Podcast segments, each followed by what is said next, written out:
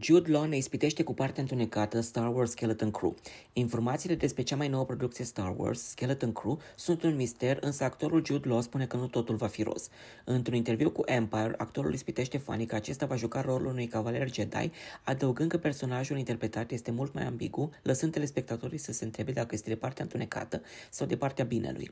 Au nevoie de o figură paternă, dar sunt și vulnerabili, a spus acesta, referindu-se la tinerii padawani pe care îi îndrumă pe parcursul primului sezon. Publicul o să înceapă să pună sub semnul întrebării calitățile personajelor întâlnite de tinerii Jedi.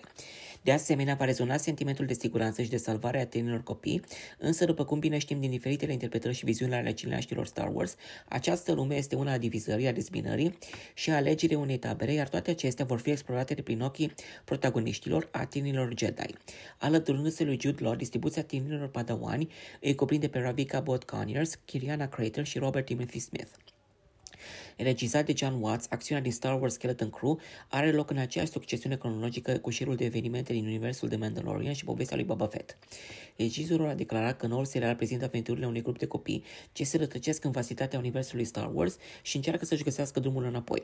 Acesta mi-a menționat că deși serialul spune povestea patru copii, nu este un serial destinat copiilor.